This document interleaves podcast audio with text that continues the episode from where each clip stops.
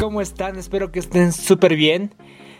Y bueno, primeramente agradecer a todas las personas que semana tras semana nos están siguiendo y escuchando los episodios agradecerles de todo corazón, muchísimas gracias, me anima mucho poder presentarles este proyecto y ver que de alguna u otra forma está cambiando, está motivando, está inspirando a futuros bolivianos de cambio a que generen un impacto social, a que no se rindan con sus sueños y dejen de lado ese prejuicio, ese mal prejuicio, ese horrible prejuicio de que soy boliviano, no lo voy a lograr, o esto es para tal persona, o esta área está hecha para... No, no, no, no, no, por favor dejemos de lado esos prejuicios.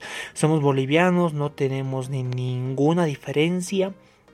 Eh, frente a otros países y nosotros como bolivianos podemos podemos seguir adelante, podemos cumplir nuestros sueños y nuestras metas. Y creo que eso es importante. Es importante entenderlo.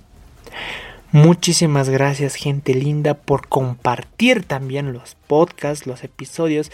Si tú conoces a alguien que sabes que esto le va a funcionar, le va a servir, pues por favor compártele el episodio, compártele el podcast, que estamos generando un cambio, estamos generando un impacto social.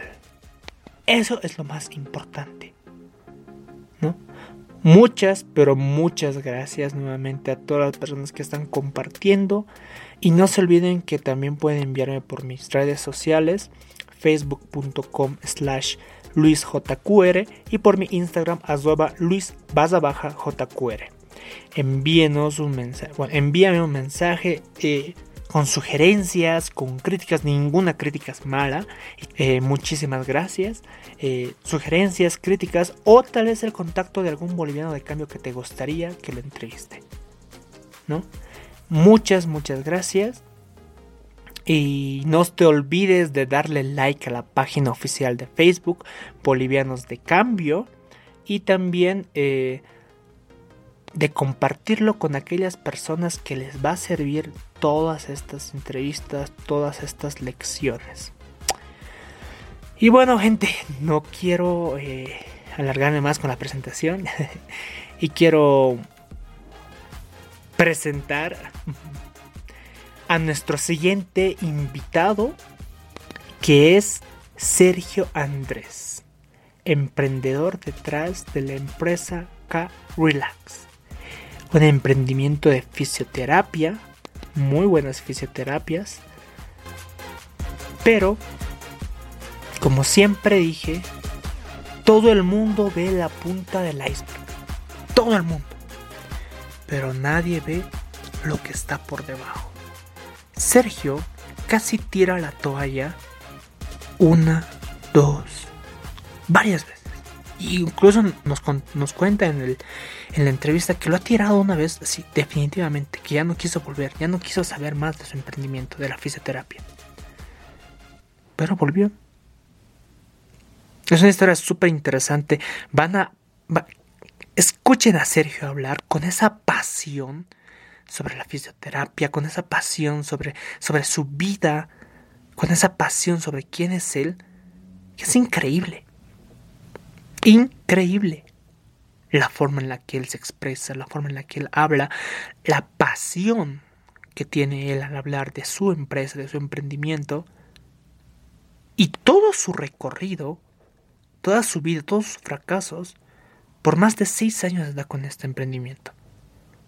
Los primeros han sido no tan buenos, pero él ha seguido adelante.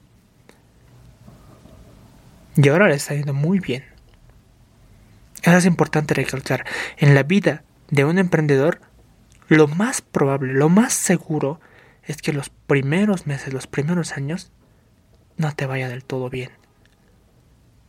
Pero si realmente amas lo que haces y sabes que lo que estás haciendo tiene un propósito más allá de lo que la misma sociedad está pensando y crees en tu proyecto, pues tarde o temprano vas a ver que va a resultar. Nada, gente, no quiero, no quiero dejarles más spoiler. Disfruten al máximo. No se olviden seguirnos por nuestra página oficial de Facebook, Bolivianos de Cambio. ¿Ya? Y por mis redes sociales pueden estar enviando críticas, comentarios, sugerencias y todo lo necesario. Muchas gracias y nos vemos al final del episodio.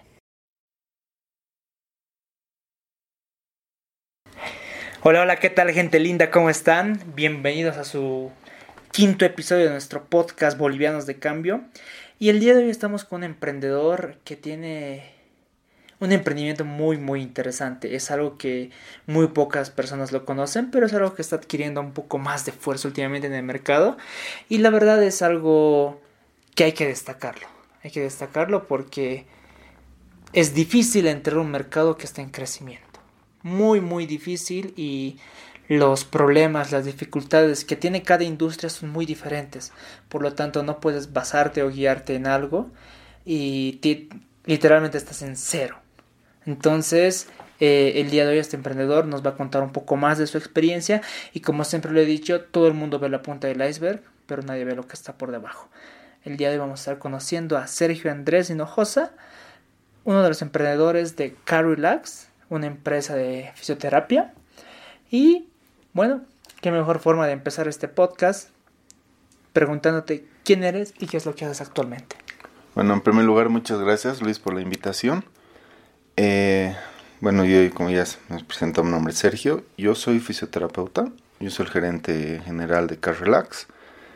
Y bueno, ahora lo que estoy... Eh, a lo que me estoy dedicando es hacer un emprendimiento bastante nuevo. Ya son prácticamente seis años que estamos cumpliendo con este emprendimiento, que tiene una finalidad muy importante, que es eh, ayudar a las personas.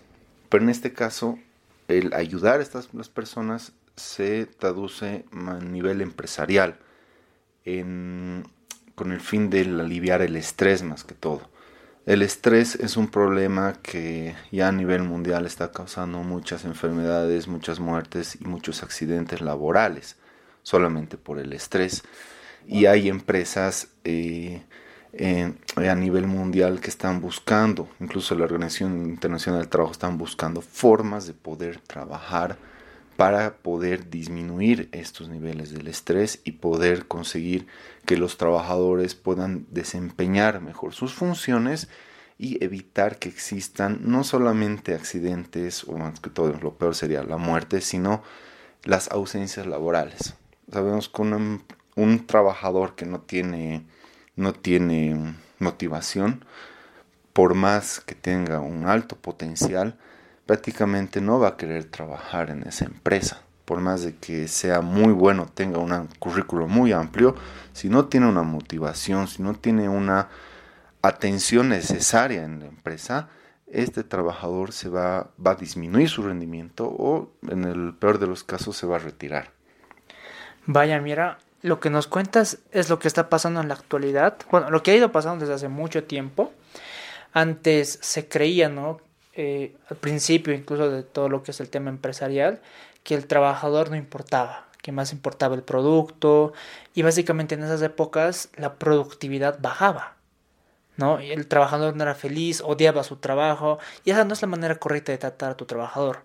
¿no? Entonces, últimamente esto está creando un boom, está empezando a crecer mucho en el sentido de que ahora tenemos que los empresarios tenemos que preocuparnos más por el tema del trabajador hay que mantenerlos productivos para que así también tengamos buenos rendimientos y toda nuestra empresa vaya bien, toda la economía en general vaya bien, porque de alguna u otra forma, siendo empresario, aportamos también a todo lo que es el desarrollo del país.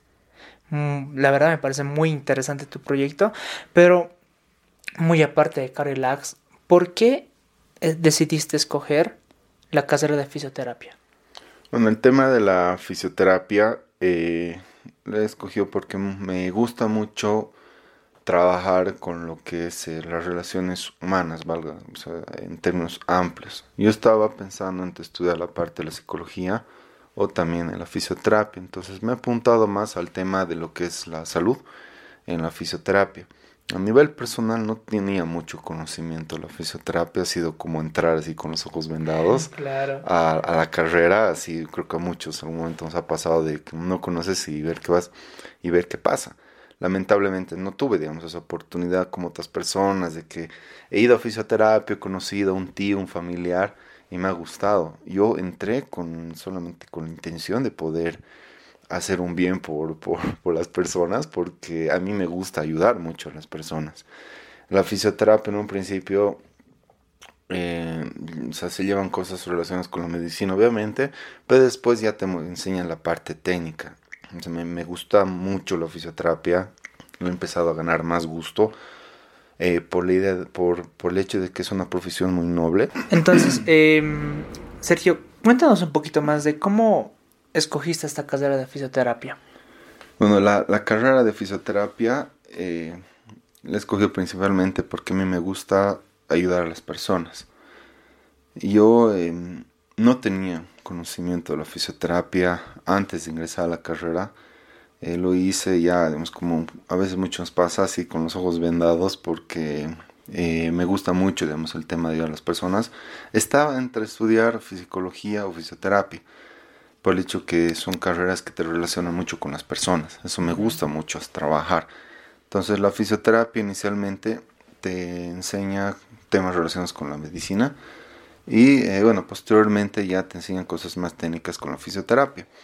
Eh, me empezó a gustar mucho la fisioterapia porque es una profesión muy noble, no es una profesión de invasiva propiamente dicha, además que se pueda colocar algún tipo de medicación, se pueda colocar algún tipo de es un abordaje, una intervención que pueda generar algún tipo de trauma, daño o algo que, pueda eh, incomodar tal vez a la, a la persona. Entonces se maneja mucho em, elementos medios físicos, grandes rasgos, no, vamos a entrar mucho en detalle, y el, uso de las manos. Eso es lo, mm. lo, lo, lo, bueno, lo genial de la fisioterapia, que con las manos se, pueden, se puede realizar muchas técnicas, se puede dar mucho a las personas a que puedan restablecer su función, eh, como eh, su función, restablecer eh, su función, no, no es metabólica más que todo, es restablecer su, su aparato locomotor, si quieres verlo así. Las personas puedan volver a caminar, a moverse, algún, por ejemplo, una, una esguince de tobillo hace que, las, que la persona se dificulte eh, su marcha, no pueda caminar muy bien.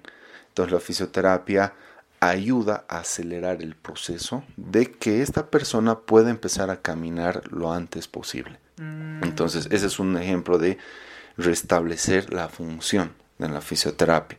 Entonces eso es lo bueno. ¿Y con qué se trabaja? Como dije, hay medios de, físicos de ayuda como calor, frío, electricidad, entre otros, y el uso de las manos. Claro que hay, digamos, técnicas ya que, van, con, que van eh, integradas para evitar, digamos, de que estas molestias puedan volver a repercutir, como el tema de los ejercicios, el tema de ejercicios de equilibrio, digamos, en este caso por el tobillo, otro tipo de técnicas complementarias con la finalidad de, lo repito, restablecer la función, que ese es el objetivo principal de la fisioterapia. Oye, qué bueno, qué interesante lo que nos cuentas. Y tú nos decías, ¿no? Que te gustaba ayudar a las personas.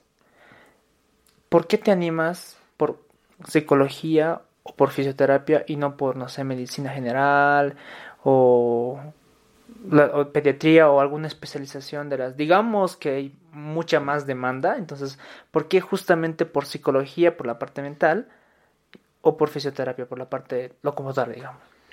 Eh, yo me eh, había familiares o personas que dicho, ¿por qué no estudias medicina? Para mí fisioterapia es algo totalmente diferente y totalmente nuevo. Yo lo he visto más por el tema del, del tiempo, ¿no? Tal vez un tema debatible, ah, hubieras estudiado fisioterapia, hubieras sido médico fisioterapeuta. Pero ya con el emprendimiento que he empezado a, a iniciar, el tema de estudiar otra carrera más ha sido un poco, eh, un poco dificultoso porque no podía eh, dedicarme al 100% al emprendimiento y estudiar la carrera sabiendo de que eh, este emprendimiento me ha generado muchos conflictos en el camino. Por un lado. Por otro lado, el estudio de la medicina para mí no me sentía muy cómodo, no como que algo no me empujaba a decir haré medicina, me lanzaré. Es como que tu intuición, ¿no? Decir no, no me tincaba, no era algo que realmente lo quería hacer.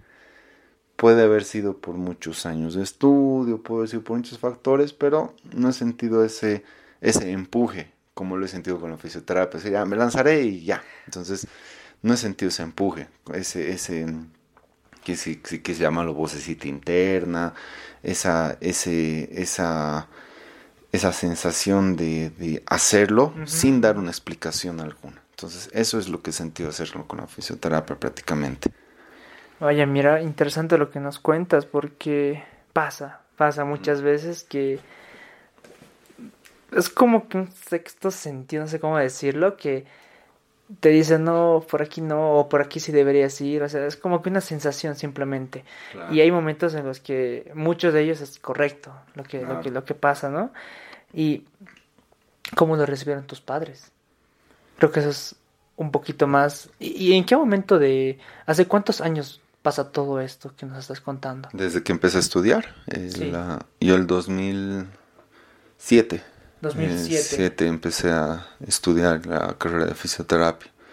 Prácticamente me tomé un semestre sabático, porque en ese entonces de saber psicología y fisioterapia, todo en una encrucijada, no sabía qué hacer. Claro. Me tomó seis meses eh, prácticamente para dedicarme a otras cosas, pero eh, ya a mediados del 2007 empecé a estudiar la carrera de fisioterapia. ¿Y tus padres cómo lo tomaron? No, mis, papás, a Dios gracias, no, no, no, no son, eh, no encasillan, digamos. O sea, no, no tienen esa tendencia a decir vas a estudiar esto, vas a estudiar aquello. Ellos han, a mí, a mí como mis hermanos, a mis tres hermanos, nos han apoyado en todo lo que estemos haciendo. Si quieres ah. estudiar la carrera que te gusta, hazlo. Porque a fin de cuentas es tu vida, tú decides qué hacer y tú te vas a dar cuenta si eres realmente lo que quieres. Entonces, no nos han dicho mucho, digamos, esos detalles, pero ya nos ha dejado entender de que ya, ya uno es libre de decidir lo que quiere. Claro, eso es, creo que lo, lo, destaco mucho en el sentido de que a mí igual me ha pasado mucho ese tema, que mis papás, así como tú, no eran tan cesados, no eran un poquito más abiertos, ¿no? Y siempre me decían, ya, bueno, si quieres ir a pintura, ok, anda a pintura. Si quieres ir a teatro, anda a teatro. Pero haz lo que te gusta. Haz lo que te gusta. O sea, si, si te gusta hacer esto, mi papá te decía eso, ¿no? Si te gusta ser, no sé, actor, que me acabo de enterar que hay esa carrera, ¿no? Actuación. Si te gusta eso y eres el mejor, o sea, donde sea te van a contratar, donde sea vas a conseguir trabajo, donde sea vas a tener éxito, porque eres el mejor y te gusta, te apasiona y puedes vivir de eso.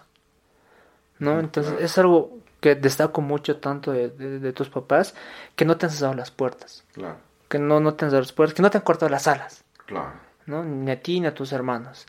Entonces, ¿y tú, ¿y tú qué has dicho cuando tu papá te ha dicho, ok, está bien? ¿Te has sentido raro o has sentido agradecido? No, claro, agradecido. Me he sentido igual prácticamente tranquilo, ¿no? Porque ya, ya estaba, eh, ya se sobreentendía de que no iba a haber ningún tipo de oposición a lo que yo iba a hacer.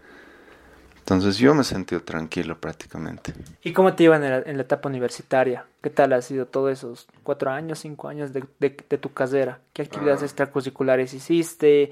¿Cómo te sentías en la casera? ¿O en algún momento has dicho, creo que no, creo que esto no era lo mío, creo que debería cambiar de casera? ¿O era nomás que me vaya a pediatría ya? Claro, no, sí, los primeros dos años he estado dudando si era lo que me gustaba porque decía, pucha eh, habían, habían no, no todos, hay asignaturas, o sea, materias que te enseñan que prácticamente no las vas a aplicar al 100%. Entonces decía, esto no me gusta, o esto tal vez no es algo que lo voy a aplicar totalmente. Entonces, eso es lo que te hace dudar, porque de todo lo que te enseña la carrera, no todo lo vas a aplicar.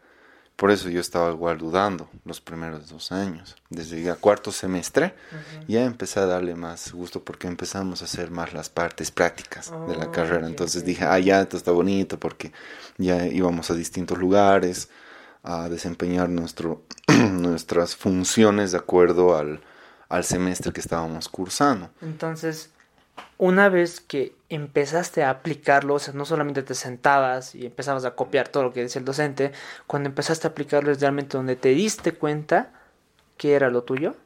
Eh, claro, o sea, me estaba, me estaba, me, estaba gustando, pero obviamente ahí, como todo estudiante, no sabes qué vas a hacer después de salir de la universidad, pero en ese entonces le estaba dando ya más gusto a la carrera, porque ya, eh, ya aparte, digamos, me estabas preguntando temas extracurriculares, lo único, en principio empecé a dar ayudantía de dos asignaturas de anatomía y kinesiología durante tres años en universidad y eso me ayudó mucho a, a poder hablar en público, a poder perder el miedo y a poder aprender a enseñar a las personas. Porque a mí, o sea, me dijeron, a dar ayudantía, me dijo una docente.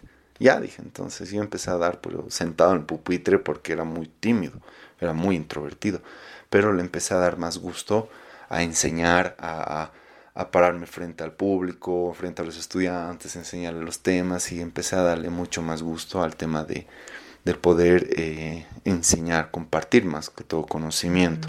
La otra actividad, yo he trabajado de freelancer en Tigo vendiendo modems. dices, pues, ah, pues me trabajé solo tres meses porque preferí, o sea, me dediqué después más a mis estudios porque tenía muchas asignaturas en ese semestre. Mm. Sin embargo, esos tres meses me han ayudado a poder generar redes de contacto, o sea, cortitas, llamando a, a, clientes, ofreciendo eh, servicios de telefonía, de más que todo de internet móvil, que estaba de moda en ese entonces. Entonces, eso me ha ayudado un poco a, a desenvolverme un poquito más. Esas son las actividades que he hecho. Obviamente saliendo de ya, eh, ya cuando estaba egresando, otra actividad que hice, estaba trabajando como docente asistencial en mi carrera. Le llaman, o en su otro término, llaman los monitores, como un supervisor de los estudiantes que hacen sus prácticas. He hecho en dos, eh, eh, en dos asilos y en, un gimnasio más que todo. Mm, y hasta ahí, digamos, ah, fue donde ese reto lo que es mi actividad de, de, de estudiante en la universidad. Vaya, mira qué interesante lo que nos cuentas. Y antes de entrar a lo que es el tema, cuando terminas, cuando terminas la universidad, eh, ¿quieres recalcar esto que nos acabas de decir? Creo que es importante salir de nuestra zona de confort. En el sentido de que si no estamos pudiendo algo, si nos da miedo, porque al final, si vas a ser emprendedor, de alguna u otra forma tienes que vender tu producto. ¿no? Tienes que sí o sí ofrecer tu producto y decir, este es mi producto y este producto es el mejor y demostrarlo. ¿No? Pero si tienes un poquito de miedo, estás con ese, esa, esa, esa, cosa de me van a comer, o no sé, es, va a ser difícil. Entonces creo que es bueno salir de tu zona de confort y decir, ok, me están ofreciendo esta oportunidad, si estoy en la posibilidad de hacerlo, así tenga miedo, lo haré. Eso es muy importante recalcarlo y quiero que también a la gente lo escuche muy bien eso, porque de alguna u otra forma eso te va a servir para el futuro. Claro. Te va a servir mucho para el futuro. Y estoy seguro, ya te vas a comentar, que en tu etapa como emprendedor te ha debido servir, uff, te debe servir mucho. ¿Cómo fue tu transición, ya, de colegio, universidad y finalmente universidad, trabajo trabajo emprendedor. Porque es todo un proceso y, es, y no debe ser sencillo. Claro, no. ¿no? Entonces, ¿cómo ha sido esa transición de colegio a universidad, universidad, trabajo? Y hay mucha gente que se enamora del dinero, ni siquiera del trabajo, y se queda ahí toda la vida. Pero hay gente como tú que dice, no, quiero hacer algo más, y me tiraré al vacío, o saltaré a lo desconocido, y me iré a emprender. Claro. ¿Cómo ha sido esa transición? Ya, eh, bueno, del colegio a la universidad ha sido fácil, porque yo, eh, eh, o sea, he sido una persona muy introvertida, como te dije, o sea, muy tímido, tenía mis amigos contados, entonces no, no era una persona como que muy, muy amiguera, por así decirlo, de, ah, que tenía, no, o sea, tenía mis amigos, salí y todo tranquilo, ¿no? Mis amigos llorando, te voy a extrañar, todo, y yo me fui en paz porque prácticamente yo quería ya acabar el colegio, quería hacer otras cosas. Por dos. o, sea, ha sido así de sencillo para mí. En tal universidad, claro que ha tenido sus... Yo estudié el 2007, a mediados del 2007 en Cochabamba. Por motivos familiares fuimos a vivir a Cochabamba. O sea, el primer, semestre, el primer semestre del 2007 es donde no sabía qué estudiar y el segundo semestre estudié ahí.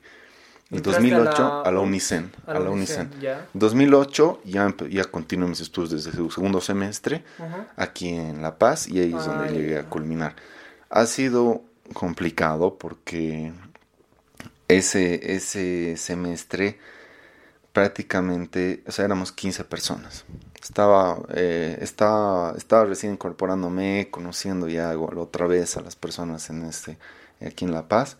Y el tercer semestre es donde realmente me asusté mucho. Dirán, ay, sí, porque sube semestre y es materia, son asignaturas más difíciles. No, ese no era el caso. Era porque llegué a, pasar ya a la universidad la primera semana y no había nadie. Estaba yo solo en tercer semestre. Y dije, ¿qué pasado? He hablado con, mis, con el director de carrera, me han dicho que tal vez me iban a nivelar, que estaban preocupados. He pasado la primera semana de clases solo. Así, forever alone, si lo quieren ver así, solito. Desde la segunda semana se han empezado a incorporar otros estudiantes, los, los que se han aplazado otros semestres, o un popurrí de gente que se ha que se ha incorporado, les han dado conversión de otras universidades, era así una, mezcla de todo un poco. Desde ahí ya, desde el cuarto semestre se empezó a nivelar. Tercer semestre, o sea, la transición universidad, o sea, ha sido eso un poco, digamos, lo que me ha asustado porque se escucha, ¿qué voy a hacer? Van a cerrar el semestre. Eso nomás. Lo demás, o sea, las, asignaturas, todo siempre hay entre complejas, simple, todo, pero yo no he tenido más bien eh, problemas en el tema de las asignaturas. Eh, he pasado ayudantías, he dado ayudantías, disculpa, he dado ayudantías desde tercer semestre para adelante. O sea, desde tercero hasta séptimo semestre he dado ayudantías de em, anatomía y kinesiología contigo. Las ayudantías me han ayudado un montón porque eh, me he vuelto, me ha ayudado a volver una persona más sociable, he empezado a perder miedo a muchas cosas, entonces ha hecho de que yo pueda entender muchas cosas de cómo se trata el compartir el conocimiento. O sea, yo no hablo mucho de hacer una exposición o hablar de un tema, porque eso, eso te enseña, ¿no? En la universidad te dicen, eh, van a hablar este tema y van a, van a exponer. Entonces, deberíamos cambiar ese concepto, no de exponer, sino compartir conocimiento. Eh, Eso es algo que yo he aprendido mucho en, este tema de, de, la universidad. Por lo demás, eh, me he ido muy bien, me he ido muy bien. O sea, no todas las materias en temas de notas, es algo que en fin de cuentas a mí no me afectaba tener notas bajas. Em, porque me enfocaba en las cosas que me estaban, las cosas que me había, había, había aprendido. No he tenido, más bien, no me aplacé en ninguna materia, no repetió nada. Todos los, ah, los nueve semestres prácticamente de, la carrera los he podido pasar de corrido. qué bien. Sí, me ha ido bien, a Dios gracias. Es algo positivo entonces, ¿no? Sí. has lastrado materias, estés desanimando en el camino. No, no, no, pero no, no, no, es, es, es un, se pierde mucho tiempo, pero con eso, pero no, no. Yo, yo no, más que todo el, el curso no, no, no lo estoy, no, no, no que sea en tono de burla, ¿no? Pero el lado positivo de que otras personas hayan repetido ha ayudado a que mi curso se haya llenado de más alumnos porque había poca gente. Prácticamente ah, éramos en tercer semestre éramos cinco. Y después en cuarto semestre ya han empezado a haber más gente de esas personas que prácticamente están repitiendo materia. Por, eso, sí, sí, por ese lado nos ha ayudado mucho eh, a retomar, pero por lo demás yo le he pasado bien en universidad. Le he pasado, le he pasado bien. Eh, yo soy una persona que eh, trabaja mucho con los valores. Yo o sea, siempre el estudiante es fiestero, no siempre comparte todo, pero yo he sido una persona que siempre he cuidado muy bien mi imagen, mi reputación, no por el hecho de que hablen o no hablen, sino por, más que todo, por un tema muy personal, un tema de, de, de, mostrar lo que realmente soy. Entonces... ¿Y eso quién te lo inculca? ¿Tu familia? Eh, ¿O un mentor, un libro tal vez. no, bueno, en temas, con eso, digamos? En temas de, de, de, tal vez de enseñanza, valores, se en parte un poco de mi mamá, de mis papás, hemos rescatado un poco más que todo de tema de mi mamá, es una historia bastante larga esa, pero he podido rescatar de ahí. ¿De dónde más he rescatado? De lo que veía, de afuera. Yo sé, o como que yo mucho he, he, sido una persona que he protestado mucho con el tema de, de, de, de es un tema muy aparte, ¿no? de, de, del machismo, de los, de los chicos que se, creen pues así, que, que, pueden meterse con todas las mujeres que quieran. Entonces esas cosas yo no, no, no las he compartido. No me, es algo que, que es raro escuchar de un chico que te diga esto, o sea, decir que, que, extraño, ¿no? Pero es algo que realmente yo lo he, yo no lo comparto en, esta, en estas generaciones. Eso me ha ayudado a que tenga muchas amistades, tenía incluso más amigas que amigos. Por eso a veces creían que yo tenía pues, sí, pero no era, no era así. No, no, era así. Era, era más que todo porque tenía mucha empatía igual con la gente.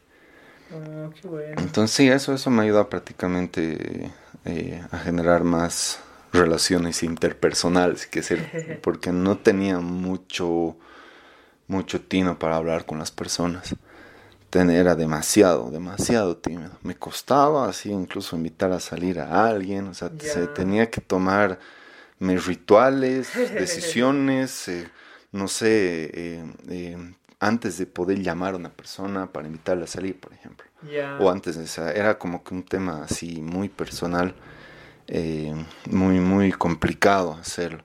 Claro que eso sea un tema que muchos tal los momentos les ha debido suceder, pero el tema de poder eh, volviendo al tema de las ayudantías, de poder entrar a las ayudantías, me ha ayudado a poder hablar más con, las personas. Qué bueno, mira.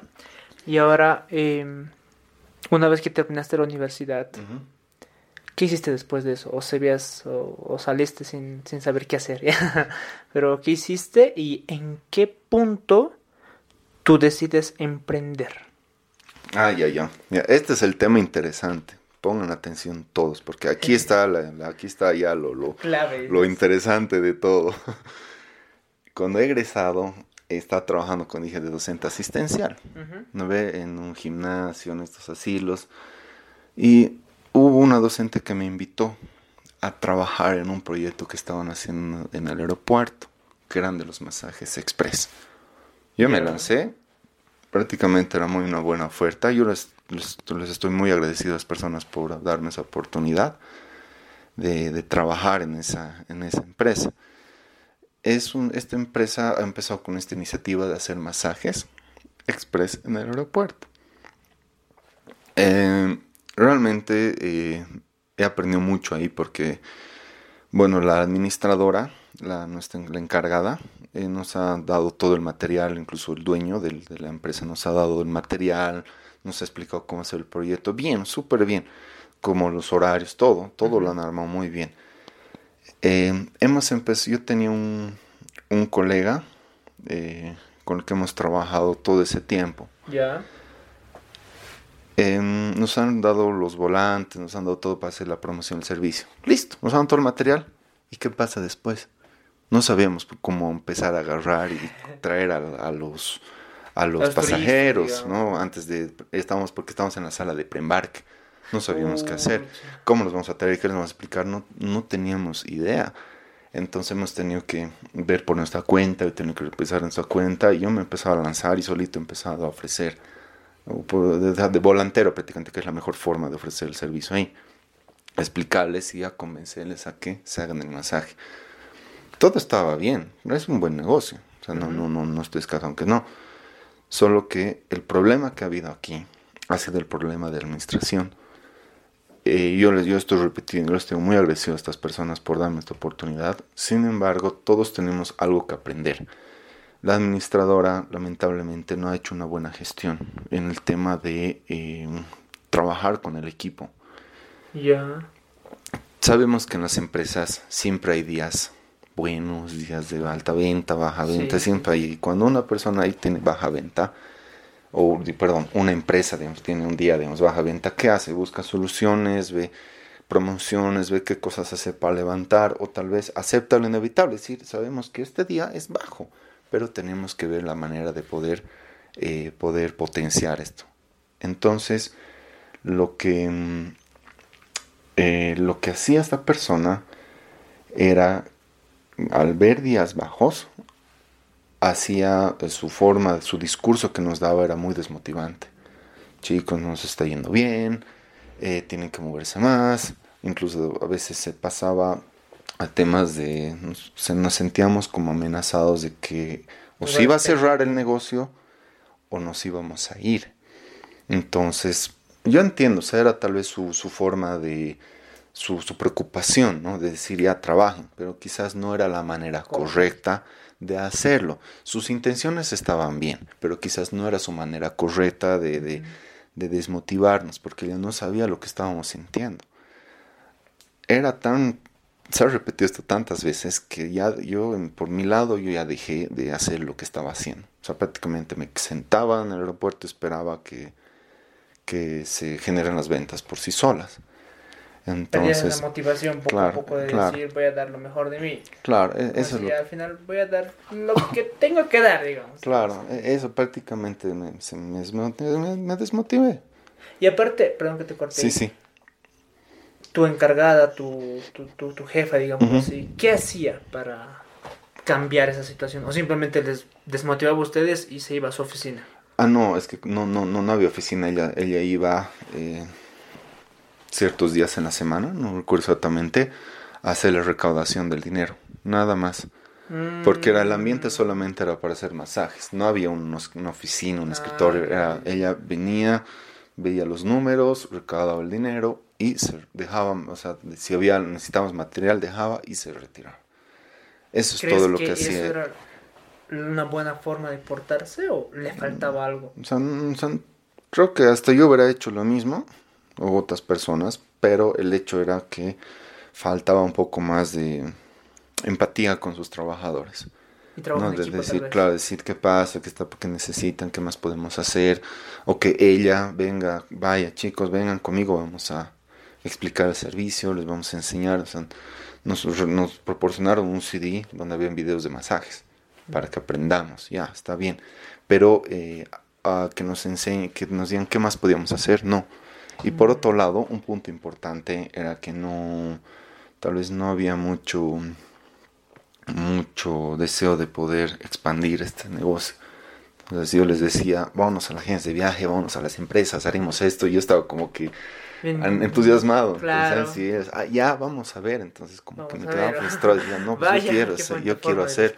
Entonces vamos a ver, vamos a ir. Entonces yo quería, yo, yo, yo estaba viendo de que este negocio sí llega a las empresas, sí podía llegar a las oficinas. Entonces estoy hablando eso del 2011. Wow. Entonces yo estaba con esa visión desde ese tiempo. Decía, yo podemos ir a las empresas, hagamos esto, hagamos esto. Entonces ahí ya como que se, se, se quedó en stand-by, que estaba, yo al final ya no podía hacer más porque yo no era el dueño. Uh -huh. Entonces, han sido como unos seis meses, más o menos, que he trabajado ahí. Y después de eso, esta, eh, ya prácticamente ha sido un tipo de como te digo nos dijeron que nos que, el, que, nuestro turno de trabajo se había cerrado prácticamente o sea cuando ya las cosas no estaban yendo bien el turno el turno de la tarde digamos que trabajaba el turno de la tarde se cerró entonces sí o sea no voy a entrar en mucho detalle Claro. al menos que haya la segunda parte de la entrevista que ya voy a contar lo que no se ha contado ahora pero en esta situación voy a, voy a eh, comentarles de que no se ha, eh, fue prácticamente un tipo de despido que hubo aquí. Yo repito que estoy muy agradecido, yo no tengo ningún problema con esas personas, Claro, no tengo ya final, nada en contra de esas personas, De han sido cosas te ayudó. Sí. Y nos hizo- eso le pasó a mí y le pasó también a mi colega. Entonces, de esa- después de eso, nos, eh, se nos presentó la oportunidad de implementar el mismo servicio en el aeropuerto, en el salón principal. Entonces, por nuestro entusiasmo y nuestra rabia y todo lo que ha pasado ahí, entonces nos hemos lanzado a querer hacer lo mismo y estaba trabajando con, y éramos socios Claro. prácticamente. Hemos se ha abierto el negocio prácticamente un mes después de que nos hemos retirado.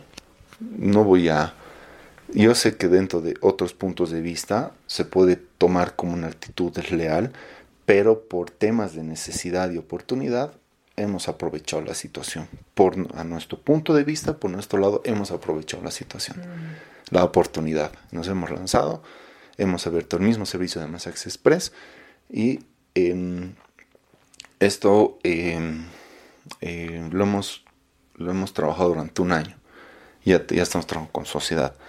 Estaba yendo bien, pero había un problema de que yo quería igual decir, vamos a las empresas todo, haremos esto, pero el, mi socio eh, tal vez no era, no era muy, no tenía, haya sido no visionario, tal vez no tenía esa personalidad de ser más centrador, de ir, digamos, muy, es muy buena persona, se nos hemos llevado muy bien con él.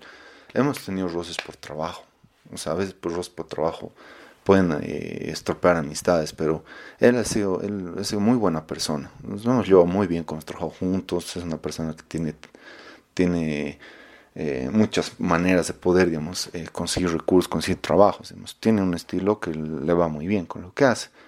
Pero en este tema de trabajo no hemos podido eh, relacionarnos bien porque yo tenía la intención de hacer más cosas, entonces él estaba tenía otros trabajos y como que estaba esperando que yo haga más y se ha creado un, un patrón, digamos, donde uno hacía, el otro no, que uno sí, que otro no, que uno hacía ah, más, otro no, que entonces eso ha generado eh, que haya un desequilibrio en esa parte.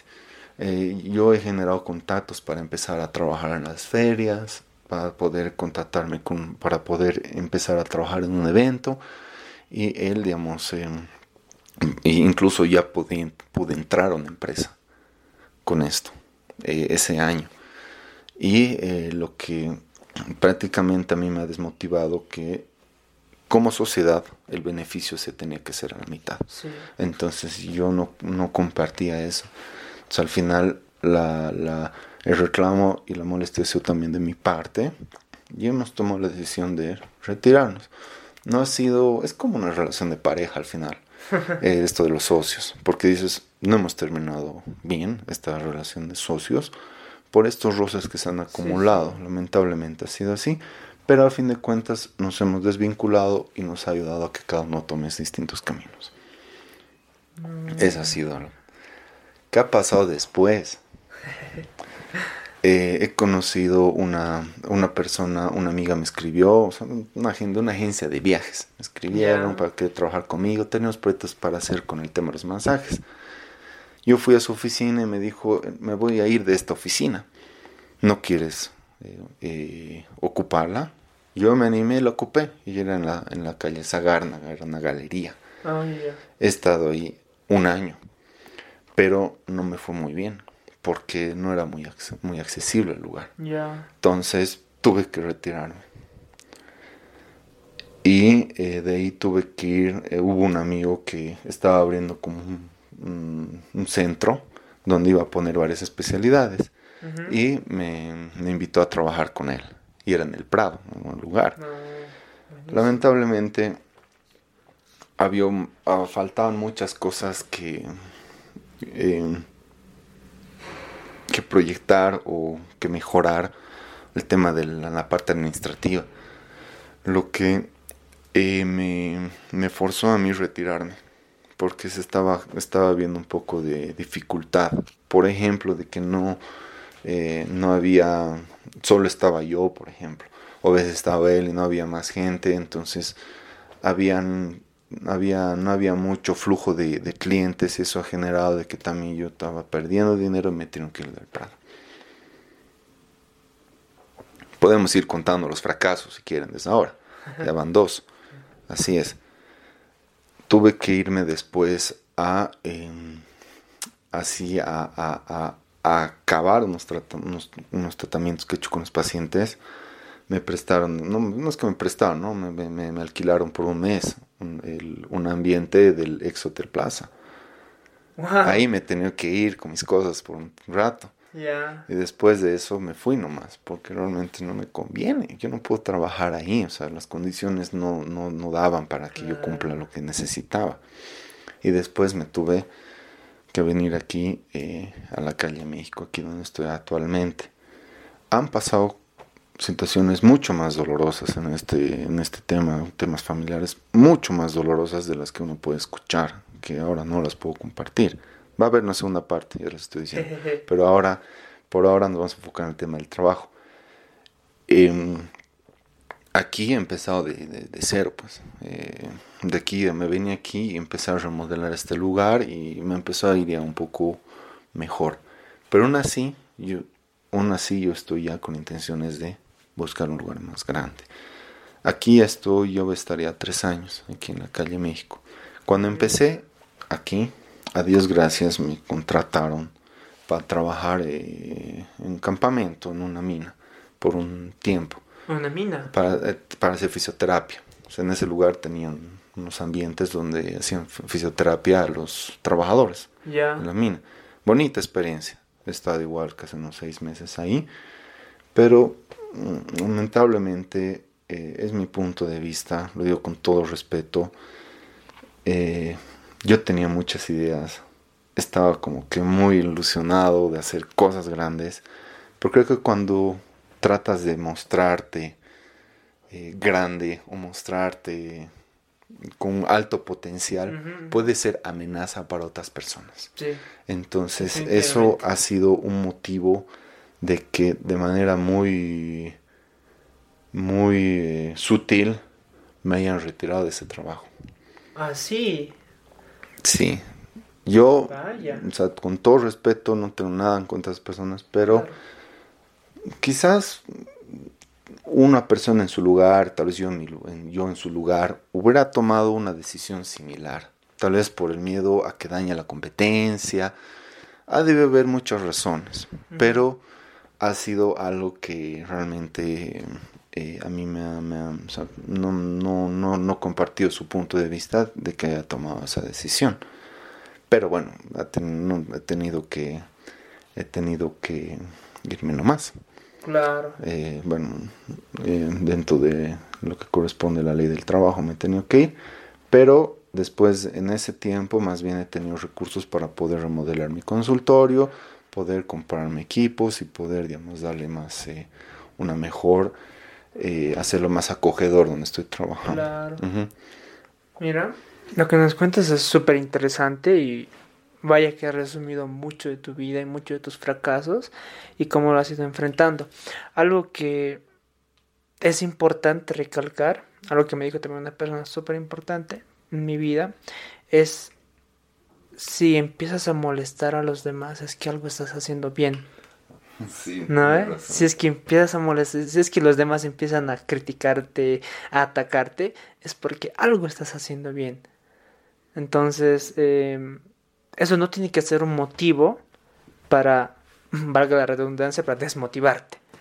Al contrario, tiene que ser una, un impulso para que tú sigas adelante, sigas con tus proyectos y vayas pensando mucho más allá. Que nadie, absolutamente nadie, tiene que cortarte las alas.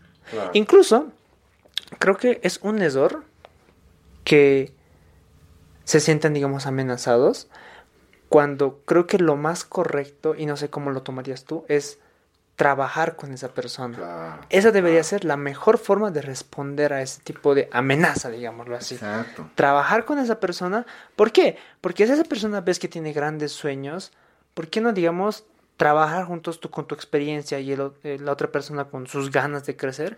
Al final pueden crecer los dos. Y puede ser mucho más potenciador. No cortar, mejor apoyarlo a que crezca y así crecer a ambos. O sea, eso debería ser una, esa debería ser la forma de actuar, digo yo. ¿Qué, te, ¿qué, te, parece esa idea? Claro, sí, sí, o sea, te digo como, como te dije anteriormente, Luis, bueno, todos los que están escuchando desde un principio, igual les recalco, todos tenemos algo que aprender, no tenemos que cerrarnos.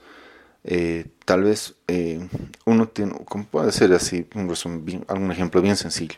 Los, los padres, o sea, los hijos tienen cosas que aprender de los padres, como los padres tienen cosas que aprender de los hijos. Es lo mismo con un jefe, un líder. Tiene, o sea, los, los trabajadores tienen cosas que aprender de los jefes o de un líder, como ustedes lo vean. Y lo mismo el jefe o el líder tiene cosas que aprender de sus trabajadores. En este caso, o sea, em, quizás lo, lo, lo para mi opinión, lo correcto era, como tú dices, Luis, que él haya podido aprovechar el potencial para trabajar de manera conjunta. Pero eh, su punto de vista era otro. Tal vez él ha crecido con esa filosofía, entonces se respeta, no se puede hacer, se, respeta porque con le va bien, digamos, le va bien con lo que está haciendo ahora. Él le va bien, a su forma de hacer las cosas le va bien, entonces está, está perfecto. Pero en este tema del trabajo, en, el tema de jefe, en el tema de liderazgo, ha habido esta dificultad, ha habido este, este problema. esto me ha ayudado, esto, estos trabajos que te me han ayudado a que yo no haga lo que me han hecho a mí, con la gente que trabaja conmigo. Entonces me ha ayudado mucho, me ha ayudado a, tratar de, de, generar esa empatía, relacionarme bien, rescatar el potencial de las personas y también por lo propio, digamos, eh, generar un generar eh, valores más que todo en la empresa. Claro, eso es súper importante. Y este último proyecto, esto, tu consultorio, ¿cómo se, cómo se te ocurre el nombre de Cat Relax? Ah, ya. Cat Relax, eh, prácticamente querido, es, la, es la fusión de dos, de lo que es kinesiología. La kinesiología, ¿no? Conocemos fisioterapia y kinesiología, se llama, ¿no ve? Mm. No es fisioterapia y kinesiología. Ojo, es fisioterapia, kinesiología, así de corrido, porque son, son dos formas de tratar. La kinesiología es el estudio del movimiento del cuerpo. Se estudia el movimiento del cuerpo para, ¿para qué? Para utilizar em, em, técnicas, más que todo manuales o elementos mecánicos, entre otros, lo mismo que en un principio, para establecer su función. K es de kinesiología. Y relax, creo que todos ya lo entendemos que hace referencia a relajación. Entonces, es lo que trabaja kinesiología, esto es lo que hacemos tratamientos. Aquí en el consultorio, tratamientos de restablecimiento funcional. Y relax es lo que se trabaja con masajes.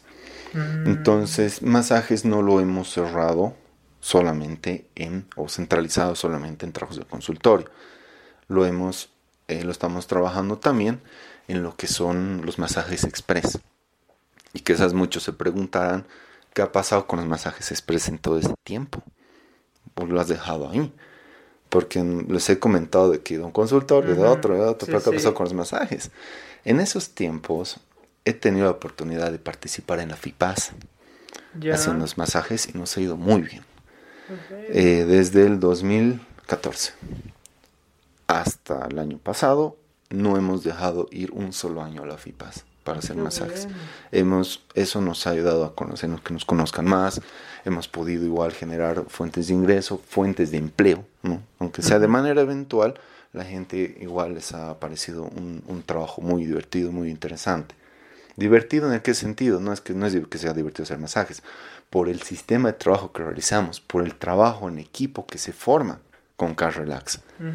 Por ese lado es un trabajo que, uno se divierte aquí con nosotros. Claro. Em, hemos tenido oportunidad de ir a otras ferias, hemos tenido oportunidad de ir a las empresas en todos esos años, ¿no?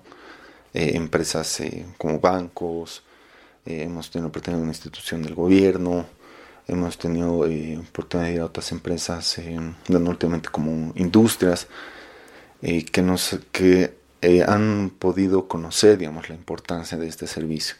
Se ha ido moviendo, no a un ritmo muy acelerado, pero se ha ido, digamos, gestionando esto, los masajes express en empresas, en eventos y también en ferias eh, dominicales, digamos, en las ferias del Prado. Hemos sido los primeros en ah, entrar con esto, sí. Entonces hemos tenido, digamos, cierto flujo ahí, digamos, con el tema de los masajes express. ¿Y cuánto tiempo estás con Carola? Seis años ya. Seis años. Vaya, al principio ha sido duro entonces. claro, es como que he vuelto a empezar tres, cuatro veces prácticamente, pero muchos preguntarán, pero ¿por qué lo dejas? ¿Por qué es tan terco? ¿Por qué lo sigues haciendo? Este yo me he puesto a preguntar lo mismo, porque yo ya había tirado, ya querido, una vez he tirado la toalla y dejé de trabajar ocho meses. Y me estaba buscando trabajos de Herbalife, haciendo otras cosas. Sí, así, es, esos ocho meses, o casi ocho meses, ha sido que he estado trabajando en atenciones particulares a domicilio, así como que podía. Porque ya, ya me cansé, dije, no, ya no doy con esto. ¿Y qué, qué pasó para que vuelva? Eh, bueno, de las charlas, de, cuando entré a Herbalife, a, me metieron a capacidad esas sus charlas. Eh, sus, no, les voy a agradecer a Herbalife solo por esto. Sus charlas me ha ayudado. Su charla de motivación me ha ayudado a entender lo que yo tenía que hacer. Y este tipo de charlas serían muy necesarias, no para engancharte ni para aprovechar que estás vulnerable para trabajar en una empresa, sino para motivarte y dejarte libre en que tomes la decisión que sea correcta para ti. Entonces yo he aprendido eso. Ya sé lo que tengo que volver. Y he vuelto a retomar mi, mi, trabajo. Entonces, a pesar de eso, he tenido igual, o sea, tropiezos eh, graves. Y eh, lo que yo decía, pero ¿por qué sigo? O sea, que, puedo buscar otro trabajo, puedo dejar mi currículum, fácil. Hay algo que me ha estado empujando y me ha estado eh, llevando hacia adelante, a pesar de todo. Es como esa vocecita, Sergio, seguí, seguí, metele, metele, no seas débil, no seas tonto, no te dejes. Y he seguido, porque esto me ha ayudado a encontrar mi propósito. Dice que cuando tú haces las cosas con intuición o tienes algo que, que lo tienes que hacer, o algo que te está empujando a hacerlo, es porque tu intuición te está diciendo que tienes que hacer esto. ¿Por qué? Porque esto te va a ayudar a que puedas, eh, vamos a términos más grandes, trascender, evolucionar, crecer, aprender en la parte humana, en la parte espiritual, eh, en muchas facetas. Y realmente esto me, me, sigue enseñando. O sea, Carl Relax ha vuelto mi maestro prácticamente. Me sigue enseñando muchas cosas y he podido aprender a hacer a abrir más mis ojos y a ver otras oportunidades de trabajo gracias a los masajes express. Dices, ¿y qué, he logrado hasta ahorita? Eh, solo las empresas. No, ahora hemos logrado hacer convenio, hacer convenio con, con tres instituciones grandes.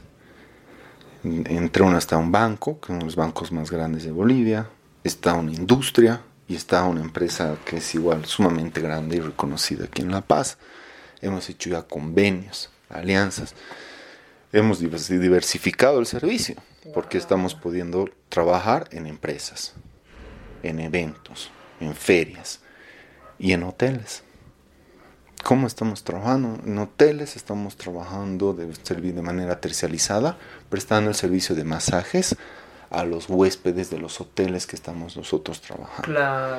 Entonces es un negocio interesante. No es tan fácil como parece, pero es un, es un, es un negocio más que nosotros hemos podido afianzar. ¿Qué es lo que, eso es lo que estamos logrando ahora, ¿no?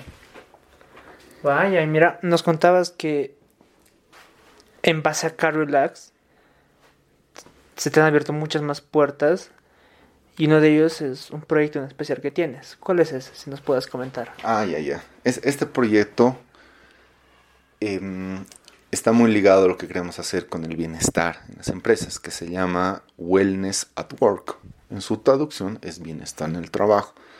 Esta es una iniciativa que se ha hecho desde Estados Unidos, ya tiene historia, desde los años 70, que tiene la intención de poder em, ayudar a que los trabajadores mejoren su rendimiento en el trabajo. Eh, ¿Cómo se logra eso? Eso se logra, más que todo en este Wellness at Work, mediante servicios que puedan mejorar su salud eh, de los trabajadores, más que todo. Por ejemplo, este en Wellness at Work eh, como su nombre indica, el bienestar en trabajo. Bienestar es un término muy grande, entonces se tiene que englobar varias especialidades y varias ramas que puedan tener la finalidad de dar bienestar al trabajador, valga la redundancia, se da bienestar.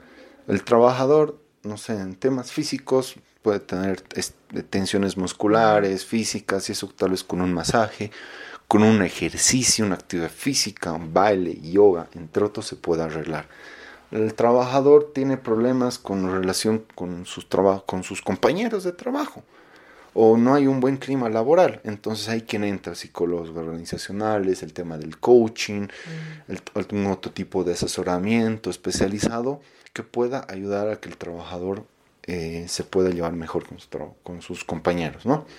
Otro, que el trabajador eh, eh, tal vez esté deprimido, tenga alguna adicción, o tenga un problema, o tenga, haya algo que lo esté perturbando, hay, no sé, un especialista, pues un psicólogo o un psiquiatra, o incluso un coaching, si quieren verlo ahora así, puede ayudar a que el trabajador mejore su desempeño.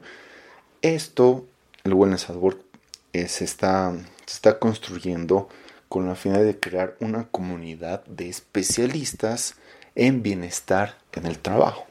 Estos especialistas no solo van a trabajar de manera conjunta, no van a trabajar cada uno por su lado, no, es de manera conjunta, de manera integral, para poder tener una, eh, datos mucho más acertados de los que se quiere obtener en una empresa. Si en una empresa detectamos de que hay ciertas dificultades, al prestar servicios, eh, así, pero así, bien, eh, redundancia, bien acertados, sabemos lo que tiene, necesita la empresa. Les damos eso que necesita la empresa y vamos a ayudar a que la empresa mejore en sus condiciones, tal vez de rendimiento laboral, mejor clima laboral, mejor economía en la empresa empresa en sí podría incluso mejorar sus recursos. ¿Cómo mejoraría los recursos? Eh, creo, que, creo que por sentido común, no vamos un trabajador que se ausente dos, tres días generaría ya un, gasto para la empresa. Ya de hecho genera, está generando un gasto. Y genera un gasto mucho mayor eh, del que pueda pagar por un servicio para que se lo haga en su trabajo. Es una forma práctica de decir, ¿no? Si un jefe decir, no te vayas o no te enfermes, yo te lo voy a, o te vamos a traer servicio de masajes. Entonces, o te vamos a traer servicios de, no sé, les vamos a traer bailes, les vamos a traer eh, eh, gimnasia laboral, o vamos a hacer talleres de motivación, vamos a hacer algo para que ustedes estén felices en su trabajo. Motivados. ¿Cuántos años uno, no sé, los que están escuchando han debido escuchar personas que si yo trabajo 10 años y me he dado cuenta que no es lo que quería. Por la rutina del trabajo o, por porque han tomado una mala decisión o he estado trabajando 15 años, 5 años, 10 años y, realmente em, no sé lo que estoy haciendo. O sea, escúcheme esa pregunta. No sé lo que estoy haciendo. Y a todos los oyentes, todos los que están escuchando, pregúntense eso. ¿Qué estoy haciendo ahora? ¿Para qué lo estoy haciendo? ¿Cuál es mi fin? ¿Por qué? ¿Para qué lo hago? ¿Qué es lo que estoy haciendo? ¿Soy feliz con lo que estoy haciendo? ¿Realmente me satisface lo que estoy haciendo? Ese es el, fin de Wellness at Work. Poder ayudar a que las personas encuentren su respuesta y puedan eh, disfrutar lo que hacen. Disfrutar lo que hacen, porque empieza el día, no, tengo que hacer esto, esto, ya. nos hemos vuelto viajeros del tiempo, ¿no? Porque estamos pensando lo que vamos a hacer mañana, pasado mañana, la siguiente semana, el próximo mes, y algunos ya están tan alocados, sí, ¿qué vas a hacer para Navidad ya prácticamente, empezando el año? Entonces, nos hemos vuelto así, viajeros del tiempo. Tenemos que ver el, el mindfulness, les llama, ¿no? Ahora en el tema del, del coaching, del aquí y el ahora. Viven el aquí y ahora, disfruten aquí y el ahora. Eso es lo que queremos compartir con todos ustedes. Wow. Vivan el aquí el ahora. Disfruten lo que están haciendo. Sientan felicidad porque los años pasan y después uno ya ya las últimas 50 años después y te das cuenta de que no has disfrutado ningún segundo. Sí, ¿sabes cuándo te das cuenta? Cuando empiezas a sentir las carencias de la vida. No estoy caminando bien, no estoy más enfermo, o me falta esto, me falta el otro, me falta, me falta aquello. Cuando sientes esa falta es cuando recién quieres valorar la vida sabiendo de que ahora la mayoría que somos ya jóvenes, no nos falta nada. Estamos gozando, a Dios gracias, la mayoría de nosotros estamos gozando de buena salud, pero cuando sentimos la falta, ahí recién queremos valorar la vida. Cuando sale todo caro, todo, todo, todo más difícil. Entonces valoremos ahora, valoremos ahora la vida, valoremos ahora las cosas que estamos haciendo, que prácticamente todos tenemos derecho a ser felices. Sí. Todos tenemos derecho a estar bien con lo que estamos haciendo. ¿Para qué nos vamos a martirizar con, con cositas? De, de, de cosas, eh, cosas, sé, voy a hacer un ejemplo bien práctico. Eh, terminó con mi pareja, no quiero nada, me va a matar, todo, ok. Eh, ¿Por qué no te has puesto a ver en la calle mientras caminas cuánta gente está con sus guaguas pidiendo eh, trabajo o, no tiene dónde dormir. Mientras te estás echado en tu cama, bien calientito, con tu techo, llorando moco tendido porque has acabado, has, tenido un problema cualquiera, ponte a pensar en los problemas que tienen las otras personas y cómo les gustaría estar donde estás tú en ese momento.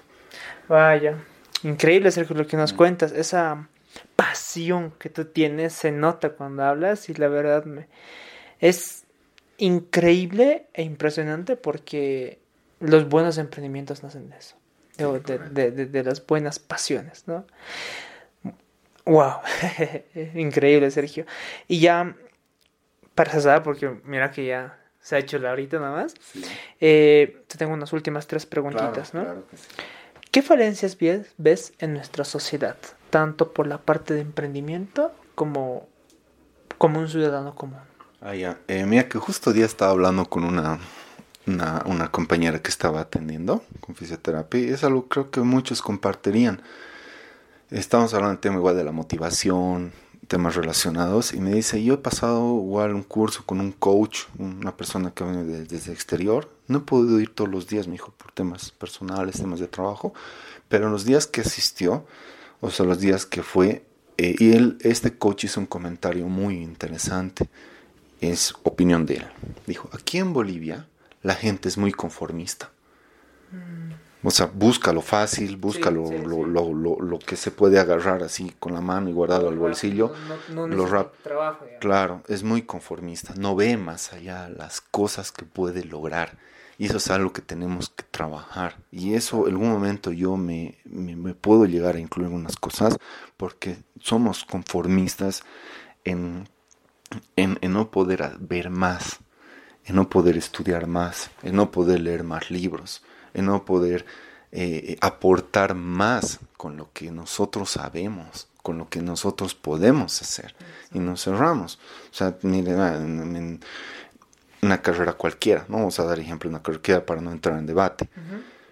Cada uno tiene sus oficinas, todos tienen sus empresas independientes, todos hacen una ayuda a las personas, pero no hacemos más. O sea, tengo mi bufete de abogados, tengo mi consultor de fisioterapia, tengo mi oficina de, de no sé, de, de, soy, auditor, póngale cualquier carrera, pero nos quedamos haciendo solo eso. Claro. a mí mi punto de vista pienso que él está, este coach ha querido decir de que nosotros no nos quedemos con hacer lo que el sistema nos dice que hagamos. Voy a estudiar para abrir mi, mi, mi, oficina y quedarme con eso, casarme, tener hijos y nada más, pero ¿qué sentido le estás dando? Haz algo más. Y es algo que he aprendido de un, de un, de un eh, él es el, él es el presidente de la Cámara Hotelera y él está de gerente del, del, del Hotel Calacoto. Voy a hacer mención porque es una persona que realmente me eh, admiro mucho. Él se llama Luis Sampuero. Él dijo en un discurso que dijo en, en, una, en, un, en una titulación que hubo en la Universidad Católica, él dijo, hay algo que nosotros tenemos que Em, que, que, enfocarnos. O sea, nuestro propósito más grande, por más que haya muchas ideas, ¿cuál es? Es dejar huella. Eso es, dejemos huella. Hagamos lo que hagamos, dejemos huella. Y eso es algo que a mí me, ha marcado. O sea, hagan lo que hagan, dejemos huella. Que eso es algo importante que tenemos que hacer. Por eso dejemos de ser conformistas. No vas a dejar huella. Discúlpame, no vas a dejar huella. Y muchos, eh, no sé, eh, eh, youtubers como Jürgen Juan Diego Gómez, entre otros dicen, o sea, como Juan Diego Gómez dice, o sea, no vas a, o vas a dejar huella, o, o, o, vas a ser parte, o vas a ser parte de aquellas personas que no han hecho, o vas a ser parte del club del cementerio, digamos, personas que ya han acabado su vida y no han hecho nada. Exacto. Acotando un poquito lo que tú has dicho, eh, algo que decía una persona, no me acuerdo quién era, es el lugar más rico del mundo no es Dubai, no es Arabia Saudita, es el cementerio. Porque ahí están los buenos proyectos, ahí están las canciones más exitosas del mundo, ahí están las, eh, los, las empresas más millonarias de todo el mundo. Entonces, ¿realmente quieres que se quede ahí tu idea? Esa creo que sería una pregunta clave, ¿no? Sí. Entonces, eh, eso es lo que nos, tú nos dices de dejar huella creo que es algo muy importante, ¿no? Y Y ya para terminar esta, esta entrevista, que ha sido realmente muy, con mucha pasión, mucha, mucha pasión, me gusta terminar con esta pregunta de las entrevistas porque te hace hacer una introspección y me parece muy interesante. Cuando me lo hicieron a mí yo aluciné. es, imagínate que estás por la calle, ¿ya? Y ves un espejo. Pero ese espejo de alguna otra forma es mágico. Y está el Sergio, pero de 10 años. Sergio sale, el pequeño Sergio, y ahora está a tu lado. Le has tomado de la mano, están juntos. ¿Qué es lo que le dirías? El Sergio de aquí 10 años, ¿verdad? Claro, o sea, el Sergio de 10 años. Al pequeño Sergio. pequeño Sergio. Ah, ¿qué le diría? Eh, le diría que, ¿sabes qué, Sergio? Pequeño Sergio.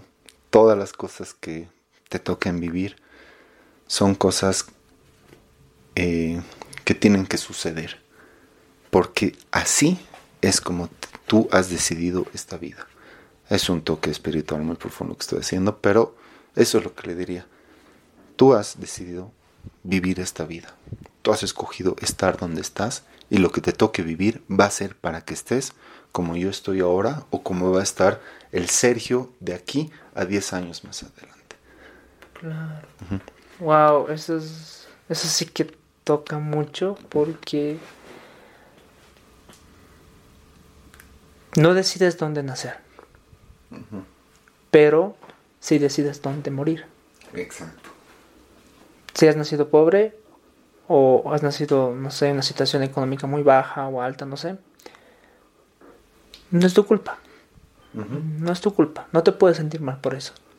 Lo que sí tienes que sentirte mal es si vas a morir en la misma situación o una mejor situación. Claro, es lo que dice Bill Gates, ¿no? Dice, uno no tiene la culpa donde, o sea, uno no tiene la culpa de ser pobre, pero sí de morir pobre. Ahí sí uno es responsable. Y eso, y eso comparto que eso lo hice. Wow, Sergio, la verdad te agradezco muchísimo por esta entrevista. Ha sido mucha, mucha carga emocional. Ya me has puesto, ya me has, motivado incluso a mí más, ¿no? Creo que eso es bueno destacar porque de alguna otra forma la gente también se va a sentir eh, con ganas de comerse el mundo, me gusta decir esa palabra, con ganas de comerse el mundo, con ganas de salir de su casa, salir de su zona de confort y decir, sabes qué, el día de ayer yo estaba aquí, pero mañana voy a estar en un lugar mucho mejor. ¿no? Muchísimas gracias Sergio, no sé si quieres despedirte. Eh, bueno, gracias a todos, gracias a ti Luis. Quiero dar un cordial saludo a mi enamorada, que es Cecilia Jauregui, que es emprendedora también y realmente yo he aprendido igual muchas cosas de ella, no voy a negar que sí, eh, las cosas que hace también me, me, ha impulsado, o sea, porque igual tiene potencial de líder. Entonces, em, nos contagiemos de esas personas, contagiémonos de los, de los que son, hacen un bien por este mundo, son personas eh, eh, con propósito, que quieren hacer algo más, que no quieren quedarse donde están. Contagiémonos, sigamos a esas personas y aprendamos siempre a hacer las cosas eh, con un bien, con valores. Eso es algo que lo tienen que rescatar todos los días de su vida. Voy a hacer algo con un bien. Voy a hacer algo con los valores que yo he aprendido, quizás en su casa, quizás de un mentor, quizás de alguien, pero rescaten lo bueno, porque todos somos personas grandiosas en este mundo. Exacto, lo que dices es muy cierto. Y si quieren escuchar a Cecilia, también tenemos eh, una entrevista con ella en nuestro tercer podcast.